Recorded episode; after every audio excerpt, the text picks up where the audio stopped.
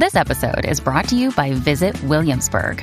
In Williamsburg, Virginia, there's never too much of a good thing. Whether you're a foodie, a golfer, a history buff, a shopaholic, an outdoor enthusiast, or a thrill seeker, you'll find what you came for here and more. So ask yourself, what is it you want? Discover Williamsburg and plan your trip at visitwilliamsburg.com. All right, hey guys, welcome to another episode of Pursuing Jesus podcast. My name is Shane Winnings, and I am excited to be sharing this message with you. It is actually the message that I shared this weekend at March for the Martyrs in Washington, D.C. And uh, I want to share it with you, one, so that I can just be out there and, and people can listen to it over again. I believe it is a word that we need to hear as Christians. It's titled Die Before You Die. And so, uh, first, I just want to thank you so much for listening. You know, we're closing in on 100,000 streams, uh, listens. That is crazy to me. And, you know, we do this full time. And so, if you want to partner with our ministry, help us keep going. Um, we're fully funded by donor support and people who just believe in what we're doing. And so there's a couple links in the description of this podcast. You can give through Modern Day, you can give through Faithful, which is a platform where you'll actually get stuff in return, you know, access to uh, exclusive Zooms and copy of my book and things like that. Um, or you can give through Cash App, PayPal, Venmo, or through Anchor, which is the streaming service that I use for the podcast.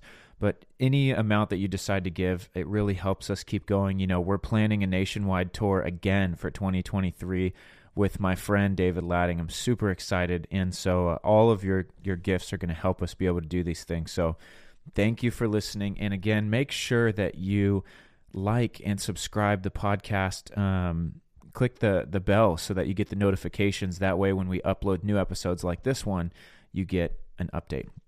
You get a notification. So, die before you die. I believe this is the biggest thing we can do for the persecuted church and for the body of Christ as a whole. You might not be called to die a martyr's death, but you are called to live a martyr's life. And a martyr's life is one that is fully surrendered to God. It's not this one foot in the world this Sunday Christianity, this lukewarm, carnal Christianity where we can live for the world and live a little bit for Jesus, or live for the world but have a Christian confession. This is a life that is fully surrendered. Why? Because when trials come, when issues come, when persecution comes, your Sunday Christianity will not get you through it. I'm telling you right now, you will not endure the trials of life based on a Sunday Christianity, a a weekend relationship with God. That's not a relationship at all. And so I want to call us to walk as he walked. And this is the call for every believer to become a Christian. You see, I believe that the two are very different. You have people who believe in God and they believe what the pastor has said, and they have prayed the prayer and they have confessed their need for a Savior. They believe that they're sinful and they need forgiven, and, and all of this, they believe it and they'll confess it. But that is pretty much where it stops. And I've met so many people as I've traveled the nation that their life stops at the position of believer, but we're called to be Christians. And if you look up what Christian means, it's it's Christ-like one.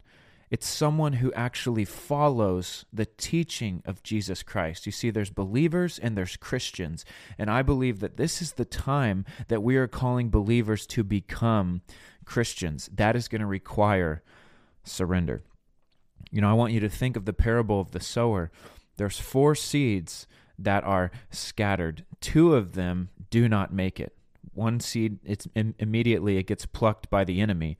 The second seed, it's on shallow ground right? But the third and the fourth seed, they remain.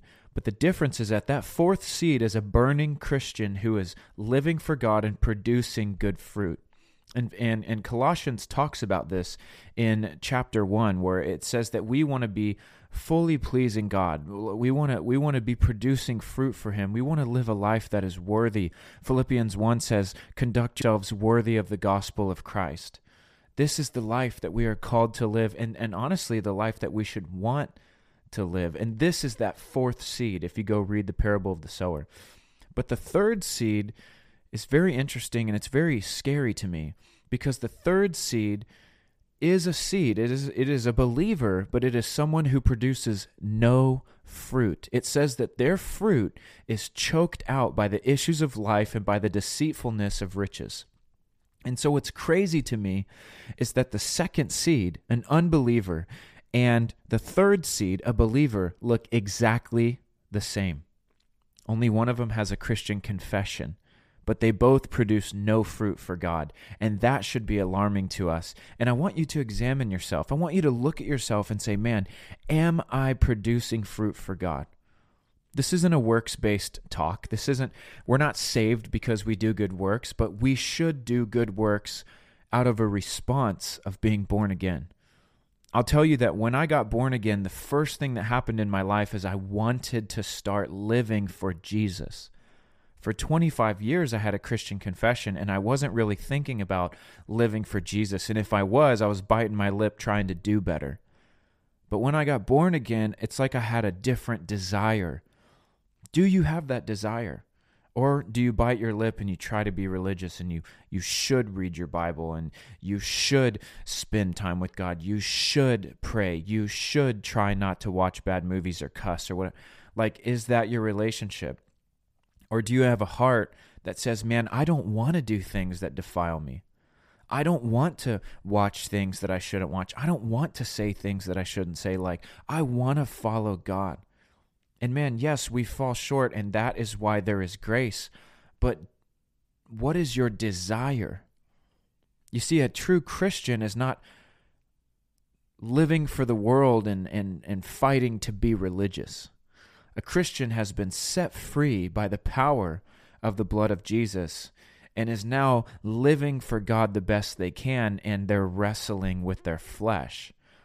They're living for God and they're battling in their flesh, as opposed to someone living for the world and trying to fight to be religious because they feel like they should out of some obligation. I would wonder if you've had a true encounter with God. Have you given Jesus your whole life? This life that I'm calling us to is going to require absolute surrender. Now, the point of our lives is to overcome the enemy. We overcome the enemy in three ways, it says in Revelation 12 11. But the point of our lives is to share the gospel, to witness, to make disciples across the whole earth. That is the purpose of our life. And we do that by shining, Philippians 2 says shining in the midst of a crooked and perverse generation. But Revelation 12 11, it says this that, that we overcome the enemy by the blood of the Lamb. Number one, how many of you know that Jesus Christ is the Lamb that was slain before the foundation of the world? He has shed his blood for us, and because his blood was shed, we now have the right to become children of God to everyone who believes in his name. The Bible says that without the shedding of blood, there is no remission, there's no forgiveness, there's no cleansing, there's no removal of sin. But Jesus has shed his blood for us. And so, if there's no blood, there's no forgiveness. We have the shed blood of Jesus. Number two, it says that they overcome by the blood of the Lamb the word of their testimony. You see, when you give your life to Jesus, you are made into a literal new creation, and that word means someone who has never existed before you become a brand new creation, new heart, new desires, a renewed mind that you are sanctifying and working out every single day. And because of this, you have a testimony of being brought out of darkness into light. The Bible says that He has transferred, He has conveyed us from the kingdom of darkness into the kingdom of the Son of His love, in whom we have the forgiveness of sins. Literally, God has plucked us out of darkness and placed us into the kingdom of Jesus Christ because of the shed blood of Jesus. And when He does that, you will have a testimony. I used to be this way, and now I'm this way. And what happened in between was Jesus Christ. I used to desire these things, and now I don't. I desire this. And that is because of Jesus Christ. And every time you share your testimony, you are shaming the devil. You are reminding him of the transformation that has taken place in your life through Jesus Christ, and we overcome him again and again and again when we share that testimony.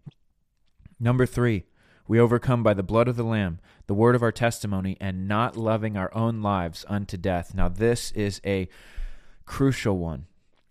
To me, this is the most important because you can have the blood of Jesus, which was already spilled, and you can have a testimony all day. But if you love your own life to the point of death, the first two don't matter. You will deny Jesus if you love your own life more than him. How do I know? Look at Peter. Peter was doing his best to follow Jesus, to learn from him for years.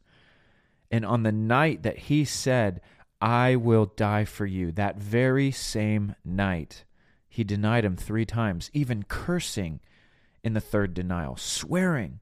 Imagine denying someone that you love by swearing like you are trying to make a point. I don't know this person. What would lead you from declaring that you will die for them to swearing that you don't even know them. It's when you're living for yourself. It's when you love your own life and you want to keep your heart beating a little bit longer. When you're thinking about you, when you're thinking about losing your own life, you will do anything to keep it, including denying the people that you say you love, including the one that you call Savior and friend. But Peter, later filled with the Spirit, was able to minister and preach to those same people that killed Jesus with boldness and with power. How? Because when the Spirit came over him, he had a revelation that he did not live for himself and he would rather die than ever deny Jesus Christ. You see, we must deny ourselves, and this is what I am teaching today how to die to self, how to die before you die. You see, Peter was worried that he was going to die just like Jesus, so he denied him. But what if Peter was already dead in his mind? What if he was already dead to his own flesh, dead to his own desires, dead to his own life and the way that he thinks it will go, and he is only alive in Christ? And the verse that Paul writes is true to live is Christ, to die is gain. What if that could become true for you today? I believe that it can by the power of the Holy Spirit. You just have to die. You just have to die. it's literally it's that easy and it's something that we walk out every day. Let me tell you this, if we follow the words of the Lord, we will always overcome. I want you to say that wherever you're sitting right now, whatever you're listening, wherever you're listening from. I want you to say I will always overcome in Christ. That is the truth. Listen, we will always overcome because He has overcome the world and He lives inside of us if you belong to Him. He has overcome. He is overcoming and He will overcome. He has saved us, He is saving us, and He will save us. What do I mean by that? Jesus has overcome sin, death, hell, and the grave on the cross. Now we have the great privilege of walking this life out in His name. And when we do this and we yield to Him and we walk by the Spirit, He is overcoming through our life day by day. And there will be a day when we pass from this life into eternal life, when we pass from this earth into king, the kingdom of God, and we will finally overcome the last enemy, which is death, which 1 Corinthians 15 26 says is the final enemy to be destroyed. Death has already been defeated on the cross, but it still remains. It has not been destroyed yet. This is why we still die a physical death. But the Bible says that it is appointed for everyone to die once, and then there is a judgment. You see, one day there will be a judgment, and after that day, there will be no more judgment. There will be no more death. There will be no more sin. There will be no more enemy. There will be no more kingdom of darkness. All of that will be swallowed up and thrown into the lake of fire for everlasting torment and destruction. And we will live forever in Christ Jesus. Now, how often do you think about that? How often do you think about the fact that there is a life after this? We are not living for earth. We are not even citizens of earth. The Bible says that we are now seated in heavenly places. Our citizenship is in heaven. That is why we can live a life on the earth dead to ourselves because we are not alive for this earth. And it's not a place of being so heavenly minded that we're no earthly good. No, it's being so heavenly minded that we are earthly good. we are able to give, we are able to love, we are able to serve, we are able, able to live unoffended because our value, our purpose, our destiny is not here. This is not all we get. You see, for those who don't understand and for those who don't have eternal life in Christ Jesus, this earth is all they have. And that is a tragedy, and that is why we must share the gospel because there is a life after this for those who believe in Christ. For those who don't, it is everlasting torment and separation from God. We must continue to share the gospel. But listen, if we are not dead to ourselves, we will allow the fear of man to override our ability to share the gospel. What if there was someone that you were encountering throughout your day? Maybe you work with, maybe a family member, maybe someone that you see here and there, and God wants you to share the gospel with them, but you're afraid of what they might say or what people might think, or the list can go on. But what if you have the very words to say from God that will save their soul? But what if you never tell them because you're afraid?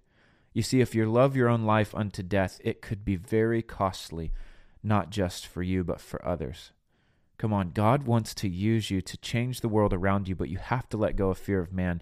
And the way to not be afraid is to just be dead. Be dead to yourself. Be dead to your reputation. Philippians 2 says that Christ made himself of no reputation, and we are called to walk as he walked. The Bible says, as he is, so are we in this world. And so you might be saying, well, that's great, but how do I get there? Like, I want this, but how do I do it? I'll tell you, there are two passages that really stick out to me Philippians 2 and Colossians 3. We're going to start in Philippians 2, and this is what we are called to live like. It says this Let this mind be in you, which was also in Christ Jesus, who being in the form of God, did not consider it robbery to be equal with God, but made himself of no reputation taking the form of a bondservant and coming in the likeness of man. And being found in the appearance as a man, humbled himself and became obedient to the point of death, even the death of the cross.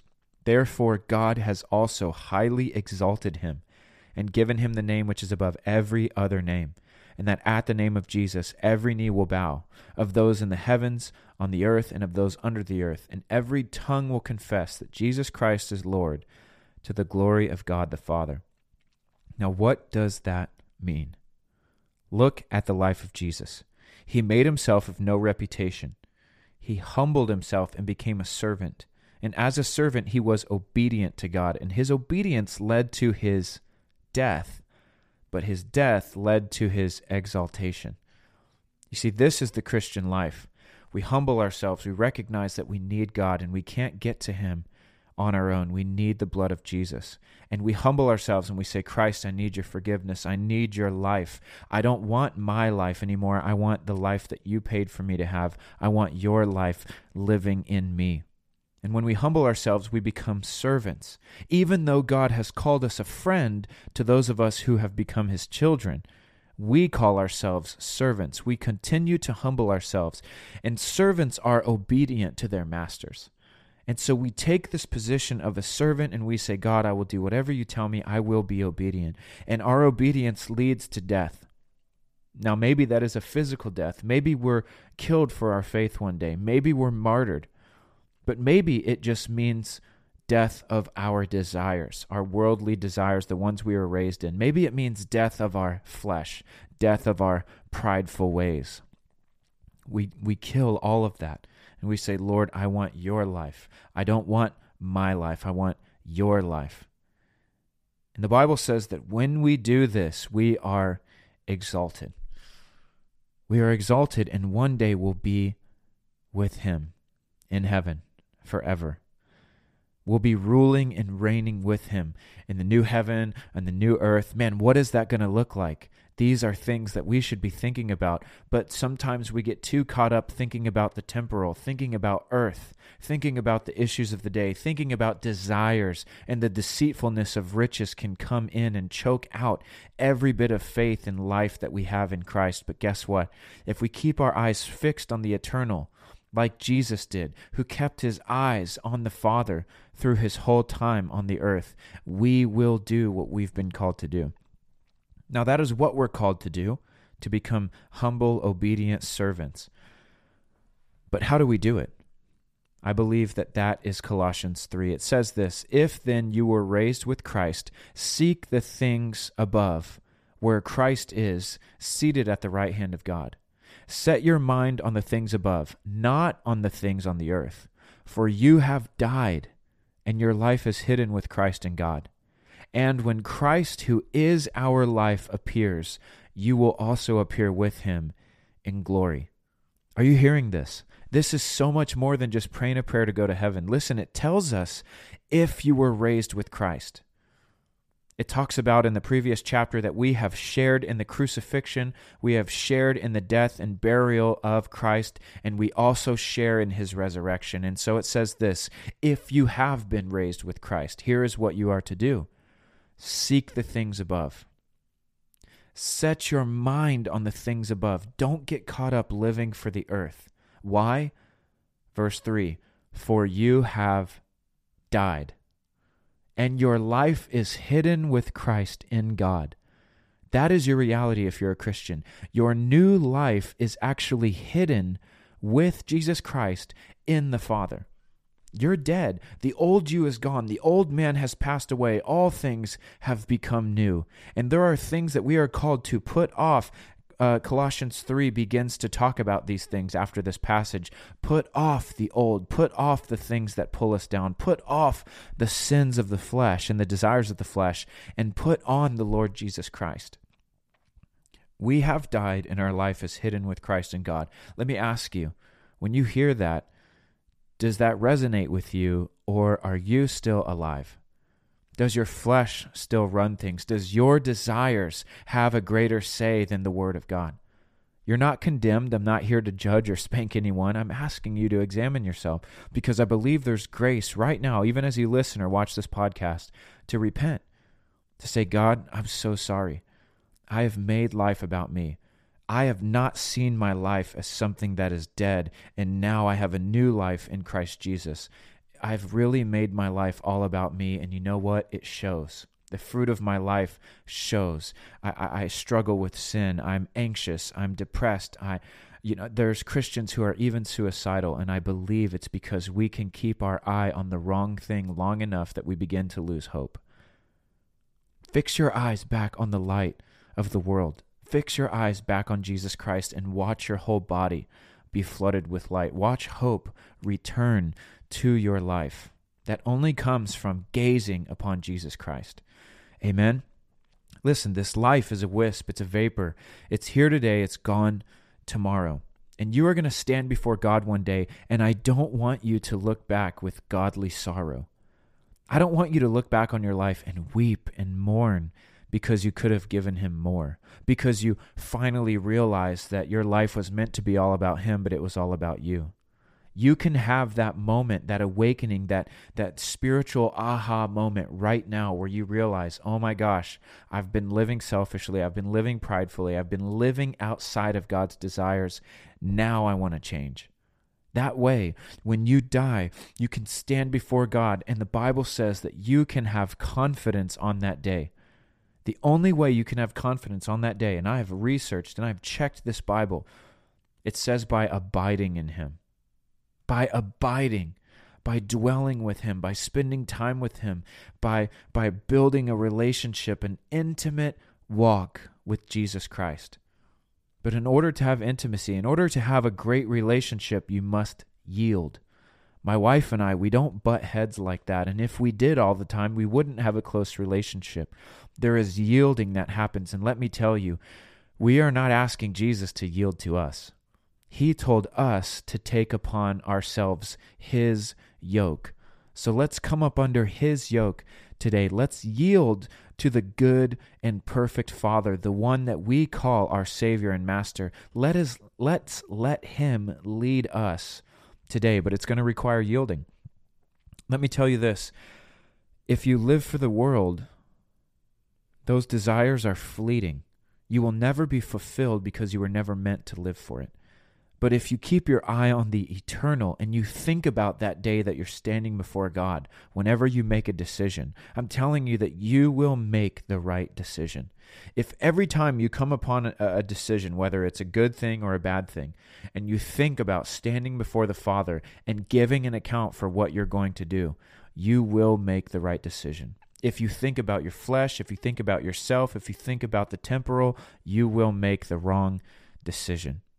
We have been empowered by the Holy Spirit to be able to overcome every temptation, every trial, every bit of fear, every bit of doubt.